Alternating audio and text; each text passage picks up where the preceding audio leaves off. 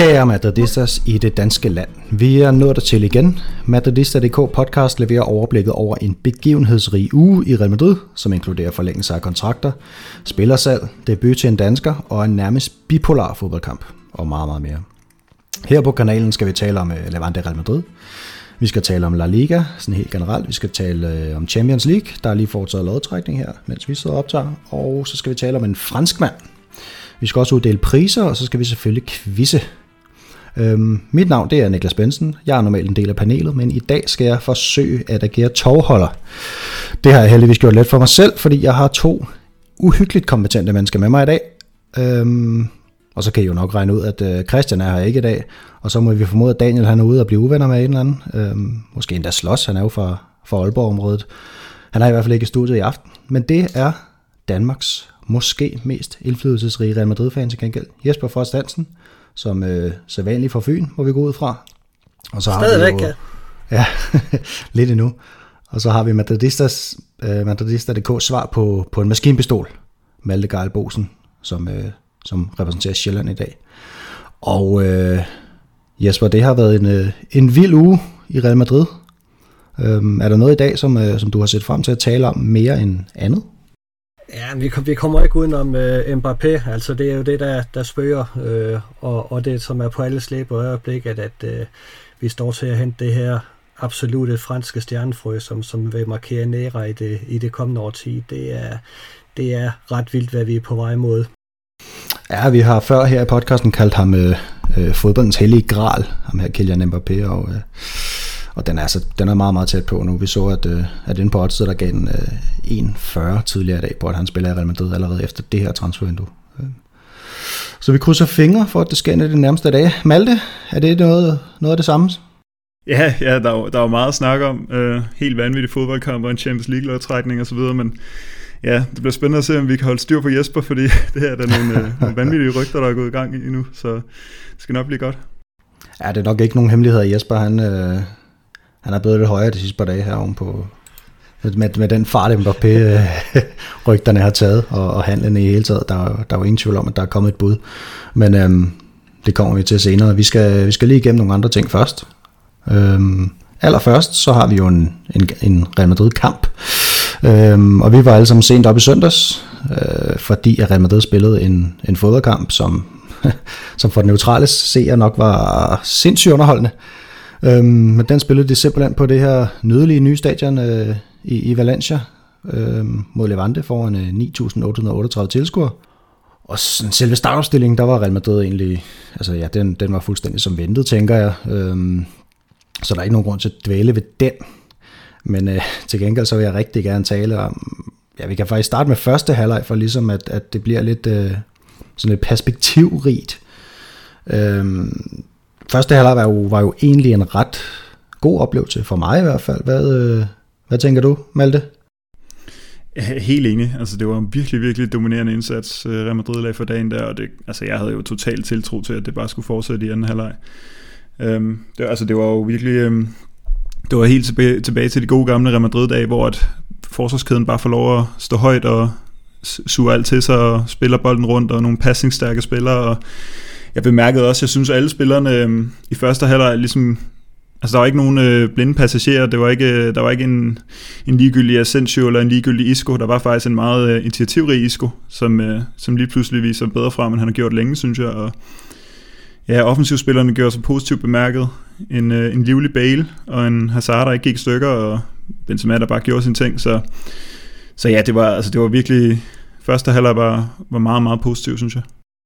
Ja, og jeg kan jo lige øh, lægge ud med lidt øh, statistik, nu hvor vi, vi er i gang, og der, øh, der viste øh, boldbesiddelsen af Real Madrid havde 58% af bolden. Vi, øh, ved pausen før vi 12-2 i afslutninger, men vi har altså kun et øh, skud inden, på, inden for mål, og det var så det her mål, som, som Gareth Bale han lavede øh, efter 5 minutter på, på oplæg af, af Karim Benzema. Øhm, Jesper, er du enig med, med Malte omkring den her første halvleg? Jamen det, det er og, og jeg tror, jeg fik skrevet i vores intern, tror jeg, efter første halvleg, at man, man rent faktisk sad og var underholdt. Det er jo længe siden, vi sådan for, for alvor har prøvet den, og Real Madrid har spillet. Øh, men, men der, der var noget mening med tingene, og, og, og det virkede til, at man havde en plan. Øh, det, det så rigtig godt ud, både offensivt og defensivt, og, og som øh, Malte også siger, så, så var det jo Nisko, der var bedre, end, end vi har set ham i overvis, for at det ikke engang skal være løgn. Øh, og, og sådan var det med, med mange af de spillere, vi, vi sådan har, har kritiseret i, i, de, i de senere år. Øh, det, det virker som om, de har noget vilje og noget lyst til at spille nu. Altså Bale gjorde det jo også øh, rigtig, rigtig flot. Øh, så øh, jeg var meget positiv øh, efter de første 45 minutter. Ja, ja, det var jeg egentlig som sagt også, og jeg sad faktisk med den her tanke om, at jeg er ikke sikker på, at vi spillede en bedre halvleg under, eller kamp, end, end det så ud til at blive under Zidane i hans anden periode her. Jeg sad sådan helt og tænkte på, på, på en kamp, vi havde mod Roma under Lopetegi, hvor vi vinder 2-0 og bare altså, kører dem ud af brættet. Det, det var lidt den følelse, jeg havde. Øhm, og det er jo lidt paradoxalt, fordi at, øh, så blev anden halvleg sparket i gang, og, og hvad skete der så, Jesper? Jamen, der var jo ikke spillet anden 30 sekunder, så lå den øh, i nettet nede ved Courtois, som, som ikke øh, kunne, kunne gøre det sidst ved den. Da Han var tæt på, men, men øh, de fik desværre udlignet på, på en... Øh, fordi vi ikke fik trukket offside, og det, det var en vældig ærgerligt at komme ud til anden halvleg, øh, og, og så få sådan en start, når, når man egentlig skulle bare fortsætte, som man havde, havde spillet i første halvleg. Det, det ødelagde en del.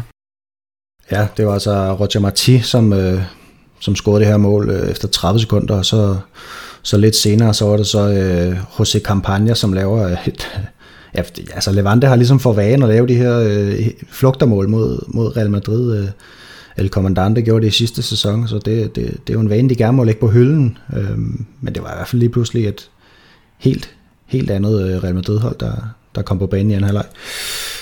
Så, øh, så er der spillet en time, og så sker der noget rimelig markant ud fra, fra Ancelotti. Han piller altså Isco, som, som måske var kampens spiller på det her tidspunkt, og, og Eden Hazard og Gareth Bale ud, og sætter Asensio, Vinicius og Rodrigo ind. Og Asensio, han, vi får lige et glemt, måske af den her nye rolle, som han skal have under, under Ancelotti, hvor han ikke spiller på kant, men måske mere ligger som en tier. Øhm, og jeg tænkte egentlig lidt, da, da det her skete, at okay, de, de, de er selvfølgelig nok trætte, men men, men er det nu en god idé at skifte de her tre spillere ind i stedet for? Øhm, var det det, Malte? Ja, øh, altså Asensio har jeg faktisk ikke de helt store kommentarer til. Øhm, jeg synes, han, han var lidt, øh, det virker som om, han var en lille smule forvirret øh, i den rolle der. Så mærker jeg også, at han, øh, han ikke fulgte med manden på det tredje mål. Ham og Cavaral står og sover lidt. Men med Vinicius og Rodrigo, der er det jo virkelig, virkelig positivt. Altså jeg synes, øh, jeg synes også, Rodrigo ser større, større og stærkere ud. Altså han ser sådan hurtigere ud, mere kraftfuld ud. Øh, og Vinicius ligger jo det helt vanvittige niveau for dagen, hvor han scorede de her to meget, meget flotte mål. Og, altså, hvor mange gange har man ikke set ham øh, udnytte sin fart på den måde, komme ind foran forsvarsspillere, og så på en eller anden måde få, jeg måske ikke stole på, at han har det sidste, eller på en eller anden måde få, få ødelagt chancen for sig selv, men her der tager han bare, og han fortsætter bare, og så sparker han ind med venstre. Altså, det er jo totalt total overlegent, og så det andet mål er jo også et, et, en, en drømmekasse, så det er jo så det er jo en virkelig god, altså det, Carlo Ancelotti kommer til at se rigtig god ud på den måde der. Og han sagde jo også, at øh, udskiftningen af Bale og Isco, det var jo på grund af, af friskheden, at han tog dem ud, eller mangel på sammen selvfølgelig. Uh, og så er det jo også, øh, jeg synes det er værd at bemærke det her med, at en af de ting, jeg lidt frygtede, da Ancelotti kom tilbage, er rigtig mange positive ting at sige om det. Men det er det her med, at jeg synes, man, man blev vant til i hans første periode, at han, at han skiftede meget sent ud. Altså det var meget de samme øh, spillere, der spillede meget lange kampe. Øh, vi kan, man kan jo tydeligt huske, hvor, hvor store veksler der blev trukket på Toni Kroos dengang, og øh, sådan en seance, som jeg tror også mange husker med Jesse Rodriguez, der står i det 92. minut og bliver skiftet ind, og det er på det her tidspunkt, hvor man ligesom har stor, øh, stor tiltro til, at han kan blive et stort talent. Og her så gør han det helt modsat, at han skifter ud allerede efter en time, og det er jo, altså det er jo så, så har man jo udviklet sig, eller det kan man i hvert fald håbe på, at det ikke er, det er ikke fordi han stadig holder fast i, at udskiftningen skal komme sent. Han kan godt, han kan godt agere tidligt, og det er jo også noget, man så øh, tidligere med Mourinho for eksempel. Nu er det så også lidt nemmere, når vi har fem udskiftninger selvfølgelig, men, men det var en, øh, en træner, der viste karakter, og det var nogle spillere, der kom ind og viste øh, mod på tilværelsen, og ville, og ville, øh, og ville øh, kæmpe om... Øh, ja, kæmpe om spilletiden, altså Rodrigo og Vinicius tænker jeg især på her. Jeg blev også mærke i, at Ancelotti bagefter sagde, at at, der, at, at han giver spilletid til de spillere, der fortjener det. Og dermed synes jeg også, at han lidt imellem linjerne siger, at, at, spille, at bare fordi at Hazard og, og Bale de, de starter i de her kampe her, så betyder det ikke nødvendigvis, at de skal at, at de bare kan være sikker på en startplads fremover, fremover fordi øh, altså hvis Vinicius og Rodrigo fortsætter øh, de flotte takter, så, så tror jeg sagtens på, at de kan gøre sig, altså byde sig ind til, til en start, startplads.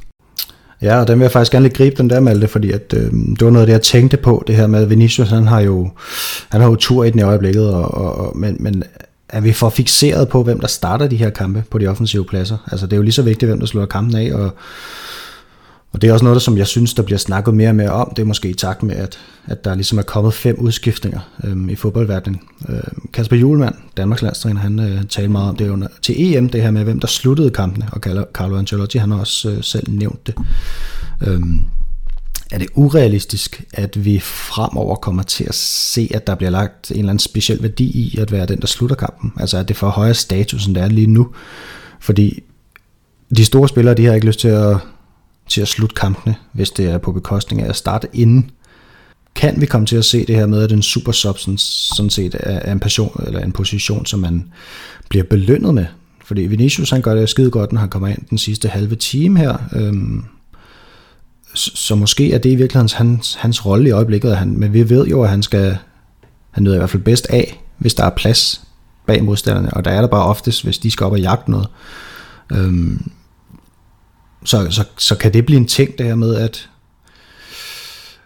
at de spillere, som slutter kampene, de, de, de måske ikke får den samme status, men i hvert fald får en højere status, end de har nu, i stedet for, at de nødvendigvis skal få frem til startopstillingen.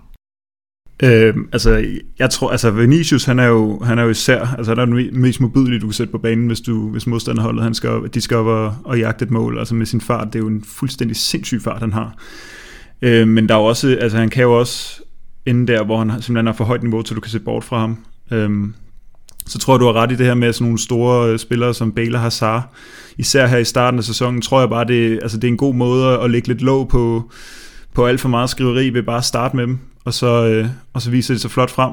Øhm, og så vil det være en helt naturlig konsekvens, hvis det er, at, øh, at Vinicius, han, øh, altså hvis han ligger det der niveau for dagen, hvor han scorer 55. minut, eller hvad det er, han gør lige for tiden, så er det jo fuldstændig umuligt at se bort fra ham. Og så er der jo også det der, altså nu, hvis, hvis modstanderholdet skal jagte et mål, så ja, så sæt Vinicius ind, så kan han fuldstændig cementere det. Øhm, må man gå ud fra, fordi han, altså det, den der seance med, med målmanden, der flyver ud i den, det er jo også fordi, at han, han har godt set, at Vinicius han bevarer sendt i dybden nu, og så er det game over. Mm. Men øh, du kan også havne i en situation, hvor Real Madrid kan være, være bagud, og det er Real Madrid, der skal op og jagte, og der, der kan de jo øh, stille sig helt ned og bare altså, stå, altså parkere bussen, ikke? Altså, så er det jo ikke sikkert, at Vinicius han har den samme, øh, den samme impact, som man kan få, hvis det er, at han, øh, han får lov til at, at, at være på banen, mens begge hold de har noget at jagte. Nej, lige præcis. Hvem, øh, nu fik de en team, det ene par, øh, Hazard og Bale og, og Rodrigo og, og Vinicius fik en halv time. Øh, hvem vil I starte med på lørdag? Mod Betis. Jesper, hvem vil du?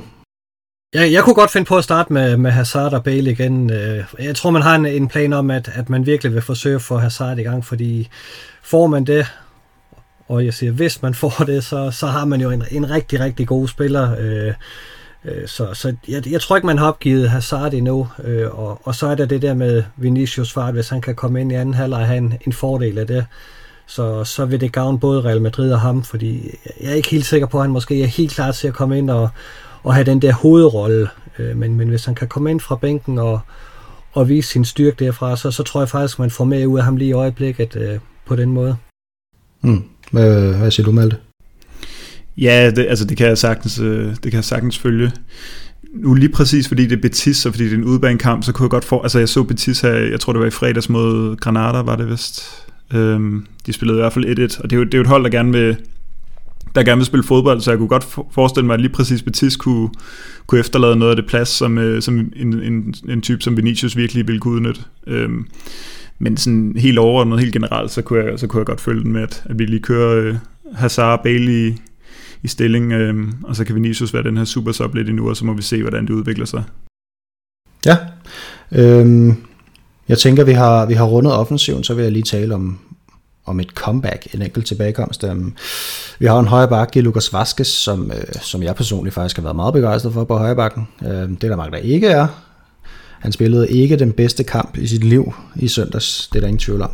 Um, og det har selvfølgelig affyret noget, noget kritik, som, hvor jeg faktisk tænker noget af det, det, det er rimelig useriøst. Øhm, Men, men vi, vi, øh, nu har vi fået Dani Carvajal tilbage. Hvad, hvad var det for en, øh, for en, øh, en Carvajal, der vendte tilbage i, i søndags, Jesper? Jamen, det er jo en, en Carvajal, som stadigvæk er lidt, øh, lidt rusten, og som, som lige skal i gang med. Men øh, jeg synes, han virker som, som en spiller, som ikke øh, øh, går, i, går i stykker igen. Altså, det virker som om, han har fået den pause, han skulle have, ikke er blevet for set i sin genoptræning. Så, så jeg håber da, at, at han, han kommer tilbage og kan spille stabil, fordi øh, tager man øh, deres, deres topniveau, så er der ingen tvivl om, at, at Carvajal er, er bedre end øh, Lucas Vazquez, som jeg øvrigt er enig med, at I har, har gjort det rigtig fortrinligt ned på den højre bak. Øh, øh, sådan, hvis man ser over, over hele den periode, han har spillet der. Altså, det er klart, at han skal have kritik for, for kampen i, i weekenden, for, fordi der, der var han da implicit i et par af, af Levantes scoringer, men, men ser man sådan over det hele, så kan man ikke bebrejde ham øh, den indsats, han har lavet dernede. Det synes jeg ikke. Nej. Øh, nej, jeg er jo meget enig. Jeg synes, at, øh, at han faktisk har, har lignet en naturlig højre bakke, og jeg kan ikke se... Øh, jeg kan faktisk ikke se problemet i, at vi leger Alvaro øh, Odriozola ud til Fiorentina, som det ser ud lige nu. Det synes jeg ikke, øh, det synes jeg ikke er noget, der svækker Real Madrid sådan lige første omgang. Selvfølgelig, hvis man, hvis man får 6-7 skader igen på højre bak, og, og, og det bliver fedt at Valverde, så kan det da godt være, at, at det er ærgerligt, men, men, men sådan kan man jo ikke leve sit liv, kan man sige. Øhm, har vi mere at tilføje til den her fodboldkamp? Det har vi faktisk, fordi at øh, Jesper, i sidste uge, der sagde du, at øh, du ikke var bekymret for det her forsvar. Ja, og øh, er du stadig ikke det? Nej, det er jeg ikke. Øh, og, og tak til Nikolaj for at lave en fantastisk sjov video, som, som ligger på vores podcast. Det, det må vi godt lige rose, at han faktisk lige har, har fanget noget, noget rigtig sjovt der. Ja. Det er rigtigt, det sagde jeg, øh, og, det, og det står jeg ved. Altså, det, det så ikke godt ud i, i, imod Levante, men, men øh, jeg er faktisk ikke så bekymret for det forsvar her. Det, det, der vil være plunder ind imellem, det var der også med Ramos og, og hvad der andet. Men, men, det må man sige. Men det, det skal nok holde hjemme. Og så ja. må vi se, om Nikolaj laver en ny video til næste uge. Det. Ja. ja. Ej, vi skal også, altså, tiden arbejder også for sådan nogle spillere som Sergio Ramos, som har sådan en, en kæmpe status i Real Madrid, men, men man må heller ikke glemme, at det er altså også en spiller, som der lagde sit spil så højt op, at han altså også kostede, han kostede altså også rigtig mange mål. Det, det, det, det skal man også huske nogle gange i det her. Selvfølgelig så var han helt fantastisk for Real Madrid, men han var, han havde også fejl i sig, lad os sige det sådan. Øhm, og det har alle de andre selvfølgelig også. Øhm, har I noget tilføje til den her fodboldkamp, eller skal vi rykke videre? Øh, ja, altså lige en hurtig kommentar til Luka Jovic. Altså, hvor er han dog uheldig. Han havde den der flotte, flotte hovedstødsafslutning. Han får den hættet nedad, som man skal, og sådan noget, så bliver den bare taget, ikke? Altså, det, jo. Ja, det, altså det er lige før jeg begynder at være der, hvor jeg, sådan, jeg håber sgu lidt, han bliver, så han kan få lov til at bevise sig. Altså det er ikke ham, der skal afsted, hvis det er. Så, altså kom for guds skyld af med Mariano, men altså Jovic, hvis han dog for pokker lige kunne få den bold i kassen en gang imellem, så... Altså, jeg er ikke, jeg er ikke helt givet op på ham, når jeg, når jeg så sådan en indhop der. Han har kun 8 minutter, og jeg synes, han lige får vist sig hurtigt frem. Han er også en, han er, jeg tror, han er den eneste, der forsøger sig med en afslutning, efter de har fået deres uh, markspiller ind på kassen. Den bliver så bare pareret og røvet til hjørnespark, hvis nok, men Ja. Det, man kan håbe. Ja, det er rigtigt. Altså, han har jo et eller andet, øhm, som, som er anderledes end det, man har i forvejen i Real Madrid, så det kan da godt være, at det kan skabe et eller andet, og få ham ind en gang imellem. Øhm, Jesper, hvor du vil sige noget? Ja, jeg vil bare lige takke Malte for at huske at få det med, fordi det sad jeg også og tænkte på, fordi han, sidste sæson havde han også øh, nogle, nogle kampe, hvor han kom ind og sparkede på stolpen, hvor man tænker, havde det nu bare været stolpe indenfor Fordi jeg tror bare, at han lige skal sparkes i gang, så, så kan han blive rigtig giftig. Det, det er en af de slags angriber, der skal have tro på det. Og, og mm. har han det, så, så bliver han ekstremt giftig, som han var i Frankfurt. Men det der stolpe ud og fantomredninger, han skal have lidt medvind på cykelstien. Det øh, er jeg nødt til at sige. Tak, øh, Malte, fordi du lige øh, minder mig om, at, at vi skal have lidt tro på, på Jovic endnu. Ja, men, men vi har jo ham, og så har vi jo også Vinicius, hvor vi siger, at når først de begynder at sparke den ind, så kører det. Altså, hvor mange af de her spillere kan vi have, som, hvor vi lige mangler, at de sparker den ind? Jamen, det, det er rigtigt. Øh, men de... Altså Vinicius, der er det jo det her helt vanvittige potentiale, og Jovic, det er jo, altså det er selvfølgelig, vi kan jo ikke have for mange af dem, men de, Jovic han har trods alt en så PFR rolle på holdet, at han ikke, øh, altså i det han står i skyggen af Benzema, så der kan vi jo godt klare os lidt uden, vil jeg, vil jeg stadig mene, fordi Benzema kommer til at spille alle kampene, og så kan Jovic bare komme ind og overraske positivt. Hvor Vinicius er der lidt større forventninger til, altså han har været, hvad er det hans fjerde sæson, han går i gang med nu. Uh, nu er det altså også, det, det er efterhånden ved at være nu, ikke? altså det skal komme, så, så jeg synes, det er to lidt forskellige øh, situationer med de to der, men uh, men altså, det er gode takter her fra starten af sæsonen, og så under en ny træner, det kan jo, det kan jo godt give tro på, at, at det begynder at komme nu. Ja, altså Vinicius han havde jo også han havde jo også de her par kampe sidste år mod Atalanta og Liverpool, øhm, og Jesper, du har jo du har jo gang et vedmål, hvor, hvor altså, hvad, hvad, hvis du lige skulle sætte nogle procenter på, hvad, hvad, hvad tænker du så i forhold til at vinde tab det her med Vinicius på mindst 16 mål? Jamen, som det ser ud lige nu, så kommer jeg jo ikke langt ind i, i oktober, før jeg skal sende Brunsviger til Nordens Paris. øh, øh, han er kommet rigtig godt fra start. Øh, jeg vil godt se nogle flere kampe, øh, hvor, hvor han øh, viser den der træfsikkerhed. Øh, men jeg, jeg er imponeret, fordi øh, sidste sæson, der havde han nået at, at træde bolden, og, og, eller hvad hedder det, få den driblet ud til, til hjørneflaget øh, på, på de her øh, hvad hedder det, mål, han, han skruede i weekenden. Der, der var noget sikkerhed øh, og noget selvtillid over det, han lavede. Og det, det håber jeg virkelig, man har fået arbejdet med sig, så det bliver noget, vi kommer til at se meget oftere. Så skal jeg med glæde sende alt det brunsvig op til, til Daniel, som han næsten overhovedet kan spise. Med flødeskum? Ja, det, det må han selv om. Jeg er ikke, øh, jeg er ikke typen, der sender flødeskum med på, på brunsviger, men hvis han selv vil fylde det på, så kan jeg jo ikke gøre noget ved det. Jeg synes, det er blasfemi, men... Uh... Jamen, det, det, kan, man, kan man sammenligne øh, den her ret for, for dig som Fynbo med, med, med en mand fra Napoli, som øh, kommer ananas på en pizza? Det kan man sikkert godt, ja. ja en til en. Det er, det er også på vej på, på UNESCO's verdensarv, ligesom øh, den napolitanske pizza. Yes, eller Malte, du havde, havde noget at tilføje?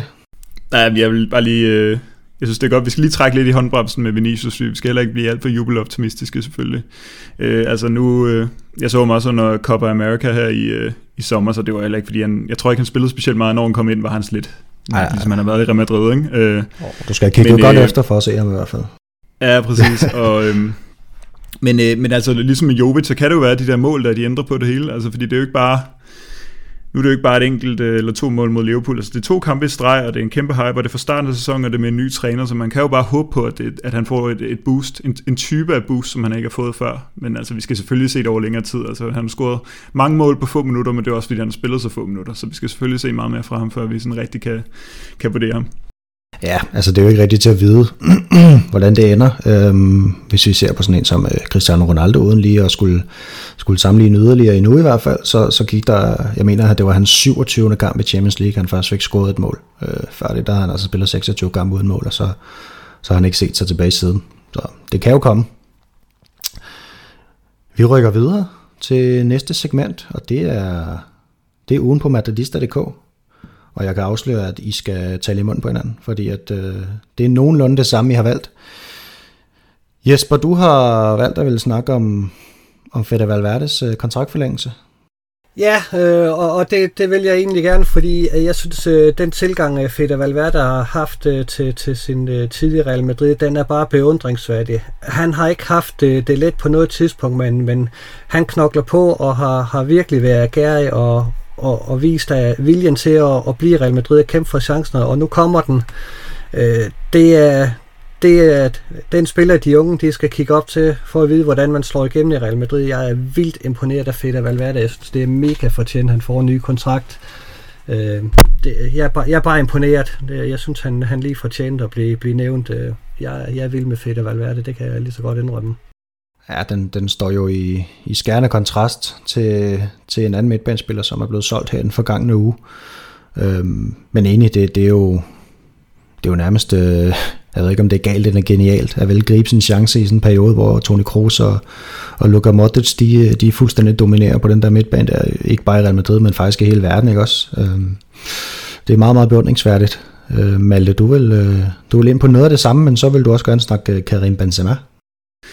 Jamen, der, altså, der sker jo mange ting for tiden, som man kunne vælge at snakke om, og det var jo netop Martin Udgaard, kunne jeg også godt have valgt at snakke om, og så kom jeg i tanke om, at jeg skulle optage sammen med Jesper, og så valgte jeg alligevel ikke at, ikke at gå med ham, og så, øh, ja, så var der selvfølgelig de her to forlængelser, altså Velverde helt frem til 2027, det er også en virkelig, øh, virkelig lang kontrakt, det er jo fantastisk, og så Benzema, det er jo det er jo så rart, altså nu skal vi ikke tænke på det, at han, øh, han, at han er færdig næste år. Nu har han lige et år ekstra til 2023, så det er bare fantastisk med de her to store spillere, øhm, som øh, vi får forlænget med. Det er, meget, det er meget positivt. Det har været en god uge. Mm.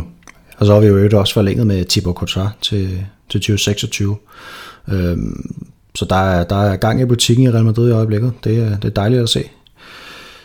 Inden at vi lige øh, vender tilbage til noget andet på ugen på, på Madridista.dk, som jeg faktisk havde troet, en af jer i hvert fald ville tage, der handler om en franskmand, så tænker jeg faktisk lige, at vi skal skyde gang i en quiz. Og, øhm, og vi siger er... på forhånd tillykke til Malte med sejren. Ja, men jeg over... Det er første gang. Men, øh. Nå, hvis der er 0-0 måske. Det, det er ikke afholdet det her. øh, nej, men der er også kampe i CS6, ikke også? Der er nogen, der skal vinde. Ja, det er det. Ja, nej, øh, vi gør det simpelthen sådan i dag, at der er, øh, der er fire kategorier. I kan vælge mellem to af dem i den første del af vores quiz, og så de to næste i den næste del af vores quiz. Øh, for at afgøre, hvem der får lov til at vælge først i runde 1 og sidst i runde 2, så skal vi simpelthen have jer til at fortælle mig, hvor mange mål Karim Benzema han har scoret mod øh, Real Betis. Og Jesper, du må give dit bud først. Det er jo, det er jo det ikke en, der giver point det her, skal jeg lige sige. Nej, 13 siger jeg. 13 stykker. Smalte? Jeg siger 6. Det er Jesper, der starter. Han har scoret 10 mål mod Betis. God start for Jesper. Det var det øhm, Du kan vælge mellem to spørgsmål, og du får selvfølgelig ikke spørgsmål, men du får lige en lille kategori. Øhm, den første kategori, den hedder franskmænd i Real Madrid. Og den, øh, den næste kategori, den hedder franske modstandere. Ah, så skal vi have nogle franskmænd i, i Real Madrid. Nogle franskmænd i Real Madrid, godt. Ja. Jeg øh, har stopuret frem her, fordi der er simpelthen tid på i dag. Det er lige her. Og øh, det, som du skal fortælle mig, det er, øh, eller du skal nævne fire af de fem franskmænd, som har spillet flest kampe for Real Madrid. Du har 30 sekunder, og du må nævne fem navne, og de starter nu.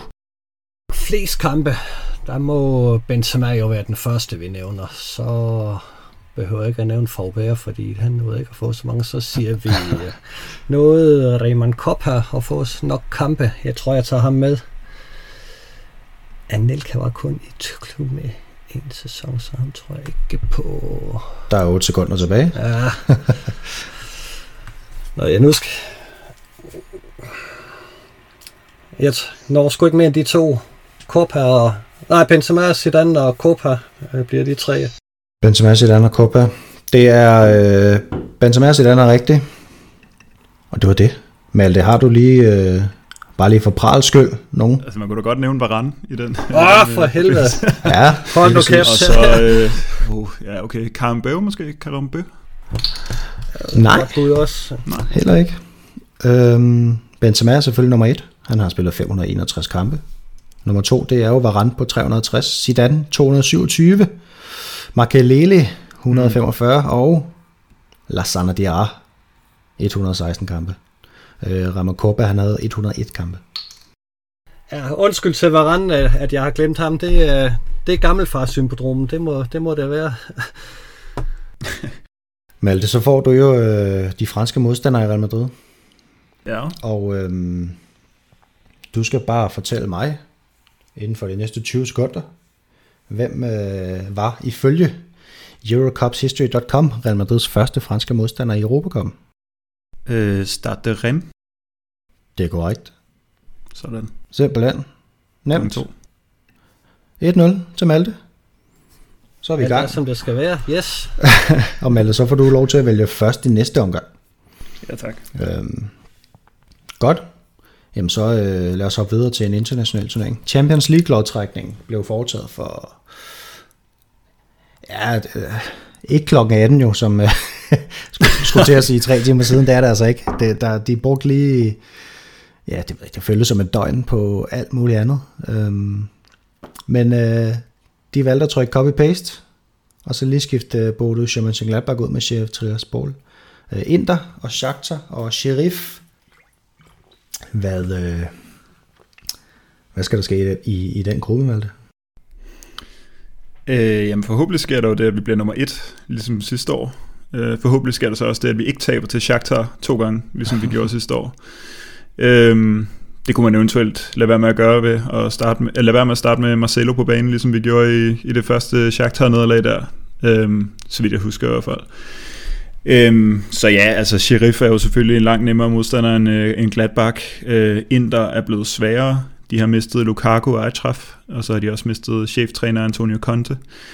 Så har de fået Simone Inzaghi ind som øh, cheftræner. Jeg tror, han kom fra Lazio, øhm, hvor han vist har gjort det ganske glimrende, men jeg ved ikke helt, hvad vi, øh, hvad, hvad vi egentlig kan forvente af en, der de startede med at vinde 4-0, så jeg øhm, i deres første seriekamp her, hvor nogle af nyindkøbene i den Seko, som de har erstattet Lukaku med, han scorede, og det gjorde øh, Karl Halnuglu, som de har hentet fra Milan også. Og så derudover de hentet... øh, Dumfries fra PSV, tror jeg det er, hvis jeg ikke tager meget fejl. Og så øh, Joaquin Correa fra, øh, fra Lazio, som Simone Inzaghi har hentet med. Men altså, jeg synes, det, jeg synes, det ser sværere ud, altså, når man mister øh, Lukaku og Atraf. Det er jo øh, Series bedste spiller, de mister der. Øh, og nu en af Premier Leagues bedste spillere ser det ud til. Og så øh, et meget, meget låne, en meget, meget låne højre, bak, øh, højre wingback der. Øh, Atraf selvfølgelig, som... Øh, som godt nok har fået, fået ud sin værdi, siden han, øh, han var i Real Madrid. Øhm, men altså, vi, jeg synes, vi, jeg synes, vi var lidt, øh, jeg synes, der var mange Real Madrid-fans, der var lidt øh, kæphøje sidste sæson faktisk. Jeg synes, det var en, en,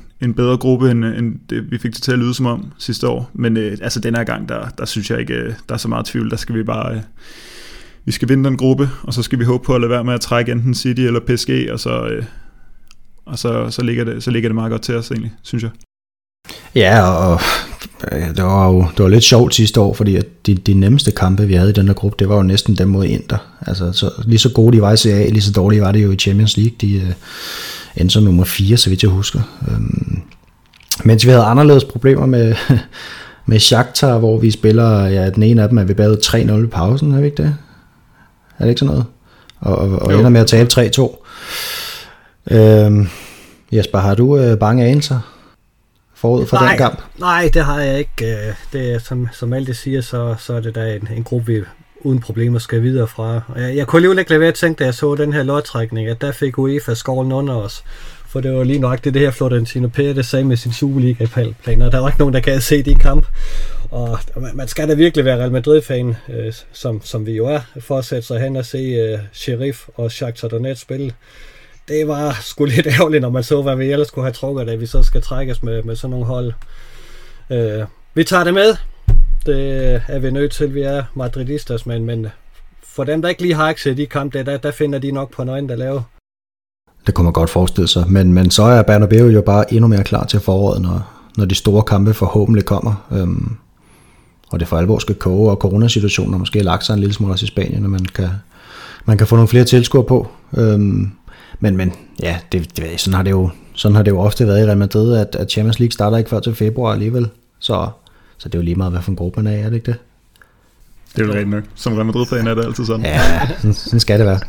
Øhm, så, så vi er simpelthen enige om her, det, det er bare en førsteplads, og ellers så er, det, så er det simpelthen ikke godt nok.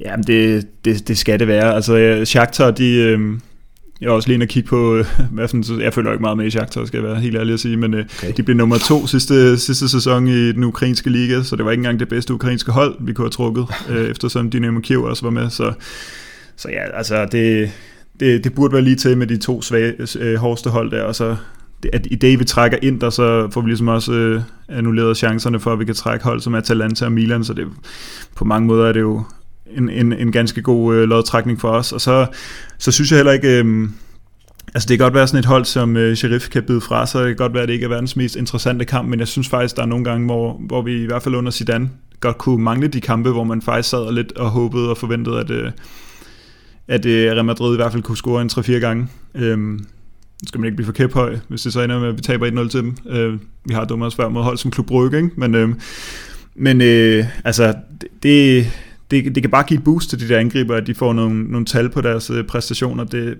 det, det, øh, det kunne jeg godt håbe på, at, det, at, at vi ligesom kan, kan gøre ren bord mod Sheriff rimelig, rimelig klart. En, øh, en klub, der jo er yngre end mig. Den er oprettet i 1997. Øh, det er meget, meget, meget nyt bekendtskab i, i fodboldverdenen, som dog har været med i Europa League fire gange, var jeg lige inde og, og se. Øh, aldrig nogensinde gået videre for gruppespillet.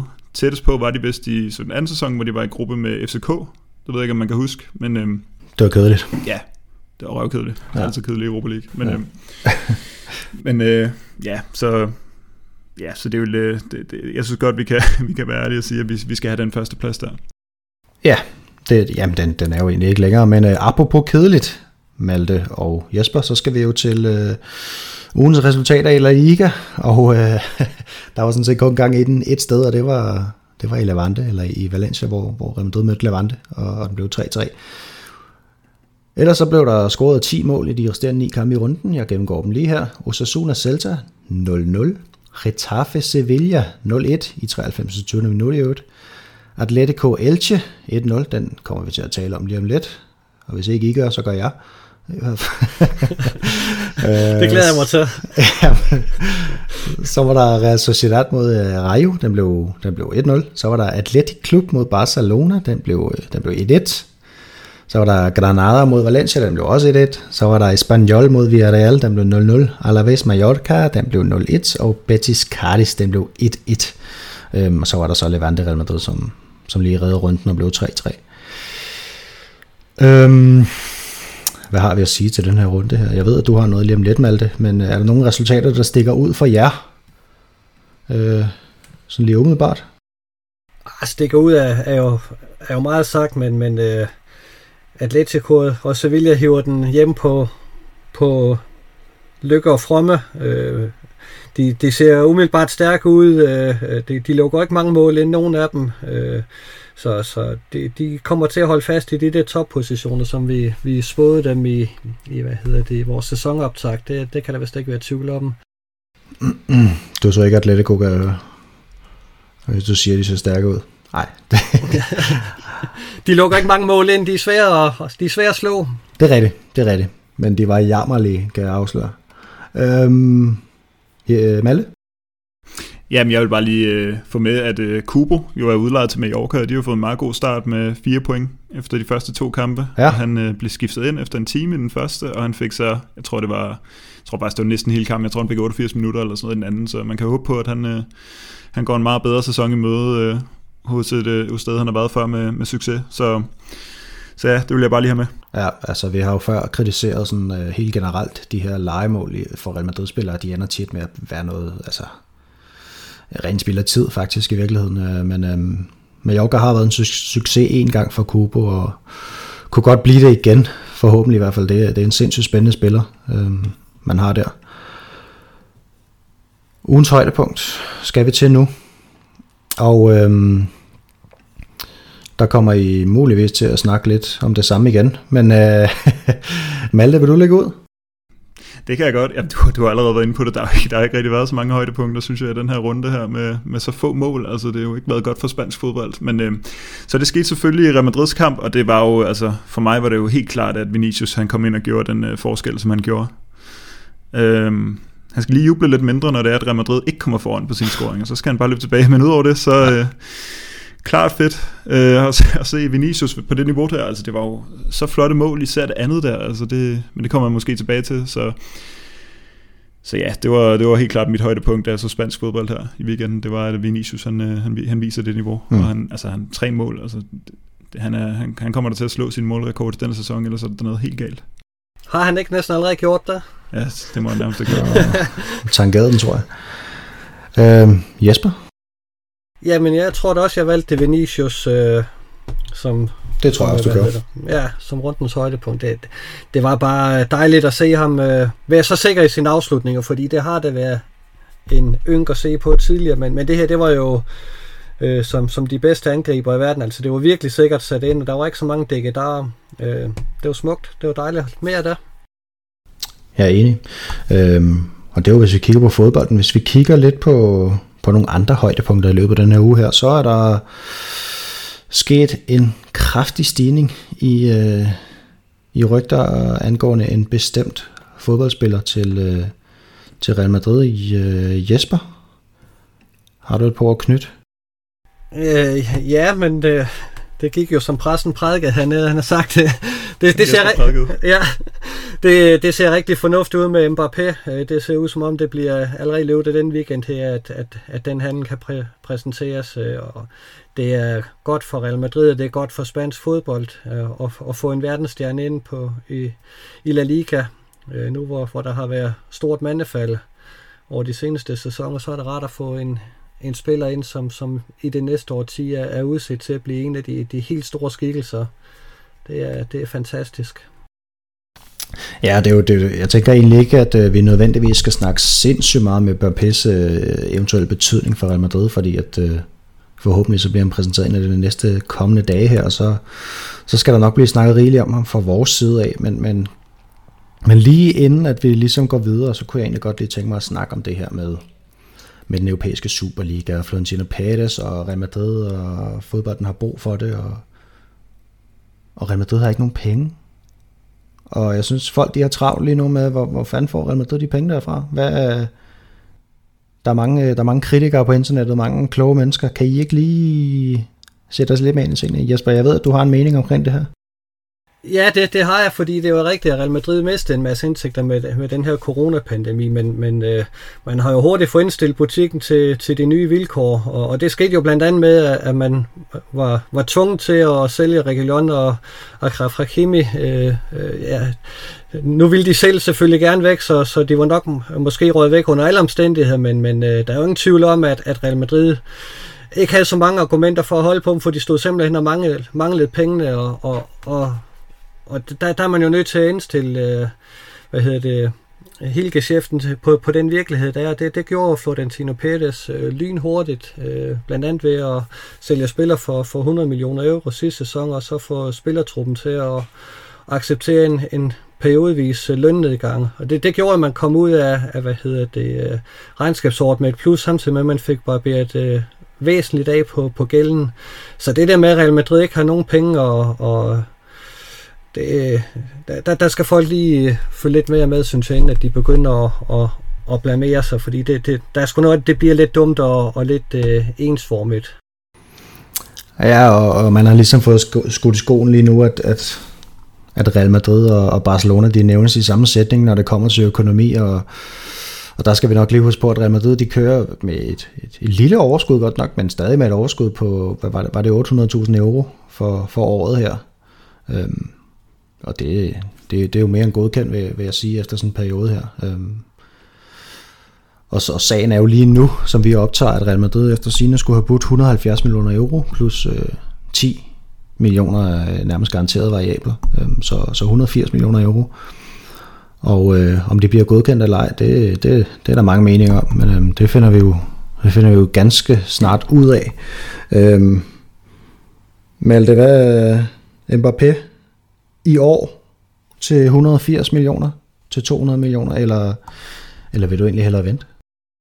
Ej, jeg vil, jeg vil gerne have ham i år. Øhm, og jeg, altså jeg, jeg kan ikke helt, jeg har jo ikke, jeg har jo ikke indblik i finanserne på den måde, men jeg, jeg tror min, min, sådan, min, min mavefornemmelse det er, at, at vi skal ikke over de der 180. Det håber jeg ikke, vi kommer. Jeg håber, vi bliver på under de 200. Øhm, ja, men altså så, og, og der er nogen, der frygter, at, at øh, altså der er ofte blevet snakket om det her med, at han så, at han så ændrer, øh, han ændrer holdning i løbet af året, fordi han, han spiller godt sammen med Messi, eller at, han, at, at PSG giver ham et, øh, et tilbud, han ikke kan, han ikke kan modstå. Men altså det der, det tror jeg, vi er forbi. Jeg tror ikke, øh, altså for, han havde jo for længst fået den, den lønstigning, tror jeg på. Øhm, hvis det var, at, at, at, at han kunne overtale, så, så tror jeg for længst, det var sket. Så altså Real Madrid bliver hans næste klub, og så handler det om, om, om PSG de rent faktisk har, Altså om de kan tillade sig at lade være med at acceptere det her bud nu, det, det håber jeg ikke. Altså jeg, jeg håber det...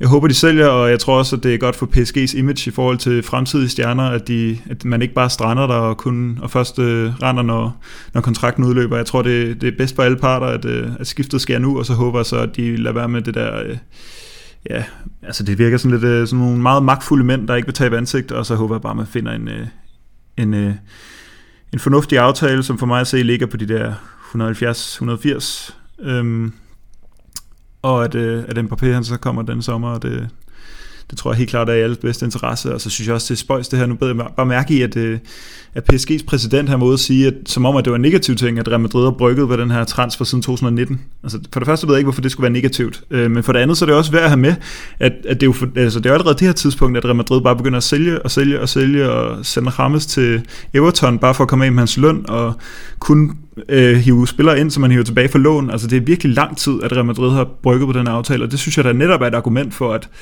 du kan ikke bare sige, at, at Real Madrid bare lige smed 180 ud af det blå, ligesom at øh, nogle andre klubber hen øh, i en coronatid henter Timo Werner og Kai Havertz og Lukaku, og, altså det er, jo, det er jo en helt anden situation. Det er mere bare det der med et, et, et øh, pludseligt, et, nogle pludselige køb for meget store summer. Der, der er det jo noget andet med, med, det, med det her. Altså det er jo det har været forberedt så længe, Øhm, så derfor er det jo en, en, det er jo en, helt anden, øh, en helt anden sag. Man skal jo ikke bare se de der penge, og så bare tænke, jamen så, så har der ikke været noget i det, så har det bare været rent bluff for Fiorentino og en masse klønk. Altså sådan, sådan hænger det jo ikke sammen. Man skal jo lige have, have kontekst med, hvor der, altså det, hvad, eller hvad, hvad Real Madrid har gjort øhm, i de her coronatid. Hvor, hvor flot han egentlig har håndteret det, Florentino Pérez, som man kan lide ham eller ej, så er han jo en dygtig forretningsmand, og det virker som om, han har haft en, han har haft en meget tung båd, øh, holdt den flydende øh, ganske flot i, i, i, i de her år, og det, det skal man have med, når man snakker om de her ting.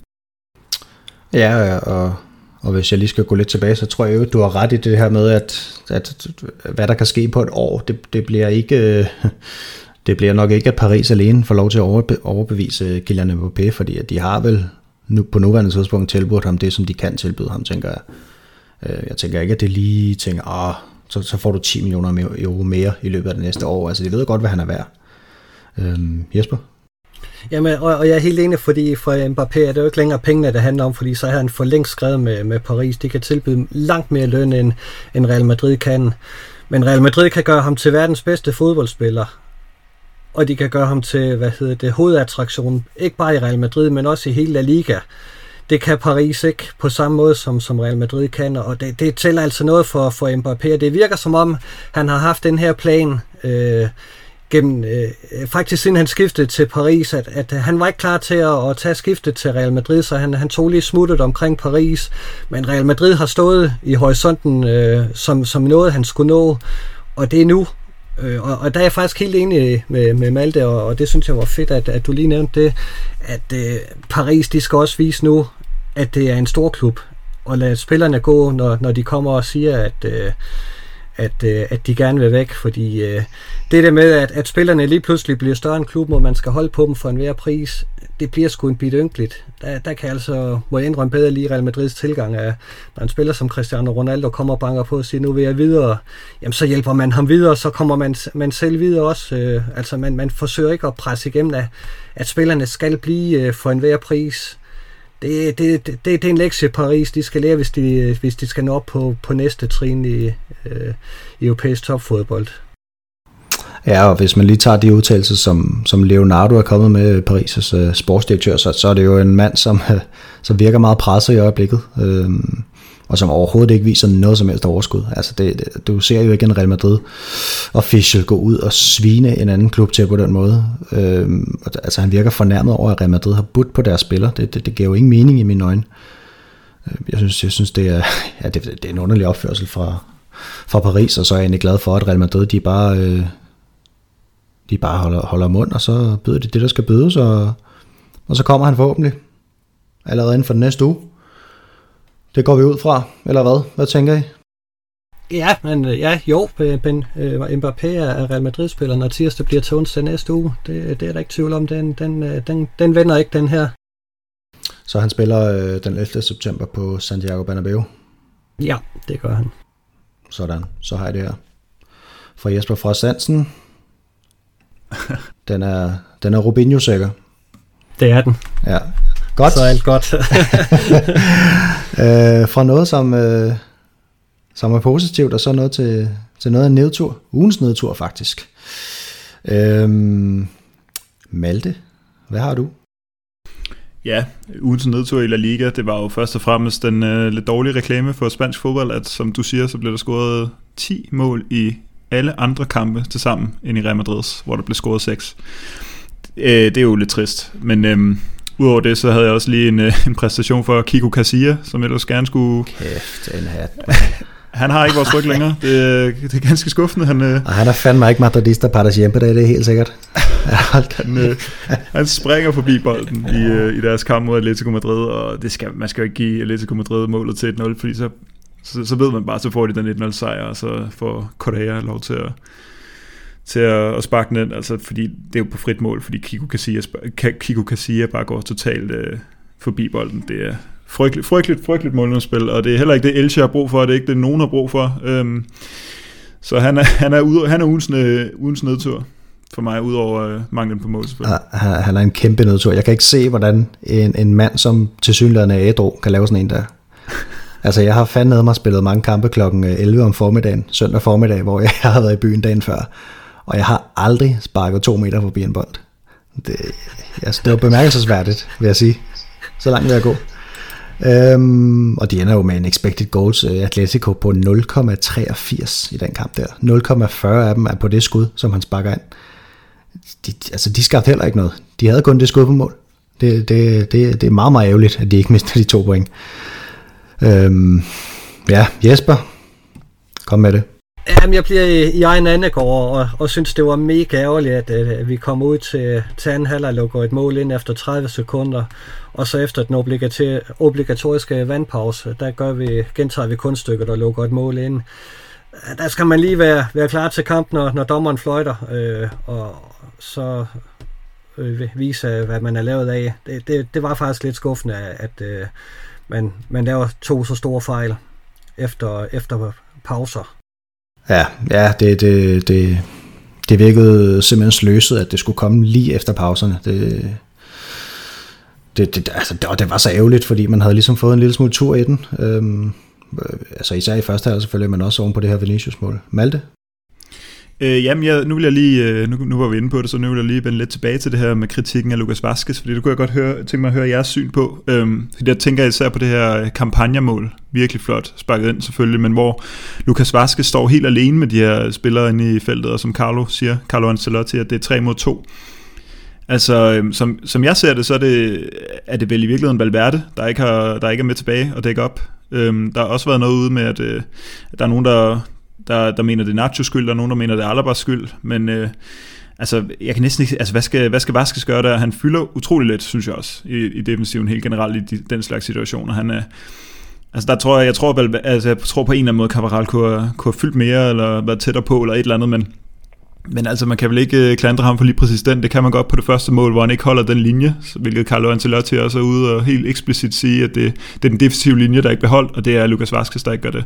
Men på det andet mål, altså det er vel, det er vel svært at, at give ham skylden for den, eller hvad? Ja, ja det, det vil sige, at, at den skal han jo i hvert fald ikke have alene, fordi det er en afstemning i forsvaret, der, der misser. Han er nem at give skylden, fordi han, han er et dead offer, øh, og, og så sker fejlen jo i, i hans forsvarsside, øh, og, og efter han, han lige har lavet en, så, så det er nemt at, at blive ved med at pege fingre af ham, men øh, kigger man nøje efter, så er det jo en, en afstemning i hele forsvaret, der ikke er på plads, øh, så, så entydigt at, at give den til, til Lukas Vasquez, det er ikke rimeligt. Han er medskyldig, men han er ikke enig skyldig. Nej, jeg tænker egentlig også, det er en, en, måske mere en organisatorisk fejl, end det er ja. en egentlig personlig fejl. Altså, der, det er et forsvar, der ikke er afstemt. De kommer i ubalance helt fra starten af. Øhm, og så også, altså, sådan æder man også godt klappe ind. Det, ja, det, altså, det, det, er ikke sikkert, at han laver sådan en igen i, i sin karriere. Det, det, det, var, det var et golasso. Øhm, det er der ingen tvivl om. Øhm, jeg har også noteret mig straffesparket i Valencia faktisk øh, til, til Valencia øh, som problematisk, og det har jeg gjort, fordi det, det er en klokkeklar dommerfejl, som jeg ser det, som, som bare ikke går ind og retter, og det er faktisk andet nu i træk i en Valencia-kamp, at det, at, at det ikke sker, og, og så kan jeg slet ikke se meningen med VAR, hvis de ikke går ind og retter sådan nogle, sådan nogle klokkeklare fejl der. Jeg, jamen, så, jamen, så kan jeg simpelthen ikke se meningen. Jeg synes faktisk, siden sidste sæson sluttede, altså i, i klubfodbold, så, så har jeg været meget forvirret over, hvad det egentlig er, var skal. Det var jeg også til EM. Der blev også begået nogle mærkelige straffespark. Øh, de to straffespark, der var i Danmarks kampe, et, et til Danmark og, og et imod Danmark, det var, det var jo også fejl begge to, som jeg ser det, men det blev ikke rettet. Øhm, og så synes jeg jo bare, altså, så, så, er, så er var jo bare en ting, som forsikrer spillet, i mine øjne. Øhm, så det er i hvert fald også min. Ugens detalje der skal jeg videre til, og øhm, Jesper, vi skal ikke tale øh, om, jo, vi skal tale lidt om Real Madrid, men vi skal også tale om noget andet. Ja, vi skal snakke lidt uh, Sevilla og, og tilgangen af Tampa Delaney. Uh, det er fedt at få, få endnu en dansker til, til spansk fodbold. Uh, det er med til at fremme interessen om, om ligaen herhjemme, uh, og det, det kan man jo kun bifalde, når, når man synes, at det er verdens bedste liga, at, at der så kommer noget mere interesse om den uh, via danskere. Så, så det var jeg rigtig glad for. Og det samme på, på spændesiden, at vi fik Karoline Møller Hansen ind øh, på, på Feminino-hold, det synes jeg også er mega spændende. Øh, og en, en sæson, som, som bliver rigtig, rigtig spændende for Feminino-hold med de, først den her CL-kval mod Manchester City, og så en sæson, hvor man skal prøve at se, om man for alvor kan bide skære med, med Barcelona, som, som også har gennemgået en, den helt store øh, renovation af deres hold. Øh, så det bliver spændende, hvor, hvor langt det, eller hvor tæt de kan komme på i, i den kommende sæson. Og dejligt med, med en dansker til at, at bidrage til det. Ja, hvis man ikke ved det, så kan jeg lige hurtigt op, øh, opsummere, at, øh, at Real Madrid har, har hentet en, den her danske spiller i, i Inter, øh, Karoline Møller Hansen. Øhm, ja, og at man mangler en enkelt kvalifikationsrunde for at komme i Champions League, og der var man så øh, rimelig uheldig måske at trække øh, Manchester City. Så, så jeg tænker, hvis man kommer igennem den test, så er man også klar til at være med i hvert fald. Øhm, Malte? Ja, jamen der skal vi jo tilbage til... Øh til, til Real Madrid-kampen, og det var jo selvfølgelig Vinicius andet mål, som jeg synes var, altså det var virkelig, virkelig flot. Den der måde, han, altså han får, han får den chippet, men han får fandme også fart på den. Og jeg havde det fuldstændig ligesom Kasper Lorentzen der i kommenteringen. Jeg troede også, han røg ud bagved på en eller anden mystisk måde, men han får den simpelthen vippet over, og det er også som om, at reaktionerne er sådan lidt øh, forsinket, som om, at der ikke er nogen, der lige nåede at se, hvad der skete, men det en, en hurtig fodrulning, og så bare knaldhårdt på, på sådan et chip over i, øh, over bagerst i målet, og jeg vælger jo at tro det med vilje, og at, øh, at man bare er, tror fuldstændig på sig selv lige nu. Øhm, så, øhm, så jeg synes, øh, det, det mål, det, det er en ugens detalje værd. Øhm, og så vil jeg bare lige øh, knytte en kommentar til det, Jesper sagde før, fordi det den der... Øhm, eller det, det er virkelig bare til, til kvindeholdet i, i, i, i det hele taget, fordi det er jo øh, den 31. august, øh, tirsdag i næste uge, der kan man øh, se dem spille mod Manchester City. Øh, det kan være, at vi lige kan finde ud af, hvor, om, om de viser den på, øh, på Real Madrid TV, eller hvordan, men øh, der, øh, der skal de i gang med at, at forsøge at, at kvalificere sig til årets øh, Champions League. Ja, og, og det bliver jo spændende, men det, det er sådan lidt, øh, det er jo lidt forskelligt, at man kan få lov til at se de her Feminino-kampe eller ej på Real Madrid TV. Man ved aldrig helt, hvad for nogle lande de har blokeret. Det må man lige, man må tænde omkring kampstart og finde ud af det. Sådan, øh, sådan og nogle gange er man heldig, at uh, Viaplay viser det. Så. Ja, det, det, det gør de ikke ifølge, ifølge Sofabold, kan jeg fortælle dig. Øhm, Ja, så man må bare ind og kigge. Altså, det var jo det samme med Real Madrid's træningskamp her. Det var også sådan lidt tilfældigt, om de blev vist eller ej på, på, på Real Madrid TV. Men, men ellers så må vi jo bare sige, at uh, vi fortsætter med at følge Feminino-holdet uh, øh, og, og bringer nyt fra, fra deres uh, kampe og, og hvad der sker der. Jeg tror faktisk, vi er det eneste medie i Danmark, der følger dem, og det, det fortsætter vi selvfølgelig med. Selvfølgelig. Måske endnu mere, end, end vi før har gjort i virkeligheden. Øhm, vi skal snart runde af. Øhm, der er gået en lille times tid. Inden vi runder af, så skal vi selvfølgelig i gang med anden runde af quizzen. Anden og afgørende runde. Skulle vi være så heldige, at, øh, at Malte han svarer forkert, og at, at Jesper han svarer rigtigt, så, så er der en tiebreaker klar øh, til jer. Malte, jeg skal vide om du vælger den kategori, der hedder sejre, eller den kategori, der hedder nederlag. Så tager jeg sejre. Du tager sejre. Ja. Jeg skal vide på, og du får 30 sekunder. De går i gang lige om lidt. Det er, det er i Champions League, vi snakker. Du skal bare fortælle mig, alle de hold Real Madrid hvornår. Nej, du skal bare... Øh, du skal fortælle mig de hold, som Real Madrid, der er tre hold, kan jeg fortælle dig, som Real Madrid har vundet øh, mere end en finalsejr over. Øh, ja. Stade de Rem. Øh, jeg er temmelig sikker på. Og Juventus og Atletico Madrid selvfølgelig. Yes. Så. Sådan. Med syv sekunder tilbage. Ja. Atletico Madrid i 2014 og 16, Juventus i 98 og 2017, og så Rem tilbage i 56 og 59. Øhm, Udover det har Real Madrid vundet over Fiorentina, Milan, Frankfurt, Partizan, Valencia, Leverkusen og Liverpool. Jesper, så får du nederlagene. Og øh, den er jo afgjort, kan man sige, men, øh, men derfor kan du godt komme på tavlen alligevel. Det er sådan set nogenlunde det samme. Du skal nævne de hold. Ja, Real Madrid har jo vundet øh, Europacupen og, og Champions League 13 gange, som vi ved, men øh, man har tabt tre finaler. Og på 30 sekunder, der skal du nævne kun to af de tre hold, som Real Madrid har tabt til. Ja, den sidste vi tabte, det var mod Liverpool i 81, og så har vi jo tabt til... Øh, tabte vi ikke til... Hvem har vi tabt til? Har vi rent faktisk tabt til Benfica? Tror jeg måske, vi har. Lad os lige se, så kan vi mere have... Vi tager jo ikke så mange finaler. Nej, det gør vi ikke. Der er gået 30 sekunder, og du har sagt... Hvem har du sagt? Liverpool og Benfica. Det er rigtigt. Det er to af de tre hold. Øh, Benfica i 62, Liverpool i 81, som du sagde. Øh, kan Malte? Inter i 64. Inter i 64, du. Sådan. Øh, 2-1 til Malte. Begge to kom på tavlen. Det var jo det var fantastisk. Jeg tror, de andre får et Det er chok, når de hører det. Ja, det, er- Ja, der det er foregår. en, en historisk Øhm, podcast, det her. Ja, det er for vildt. Øhm, jamen ved I hvad? Jeg tænker, er der mere I vent på? Er der mere I vil sige? Er der et eller andet, I har på hjerte? På her på falderæbet? Skal vi lige slutte med en, en kylde-nyhed? Ifølge Deportes Quattro har han nu sagt farvel til hvad hedder det, holdkammeraterne i Paris, og har meddelt dem, at han øh, skifter til Real Madrid. Handlen ventes gennemført inden for de næste 24-48 timer.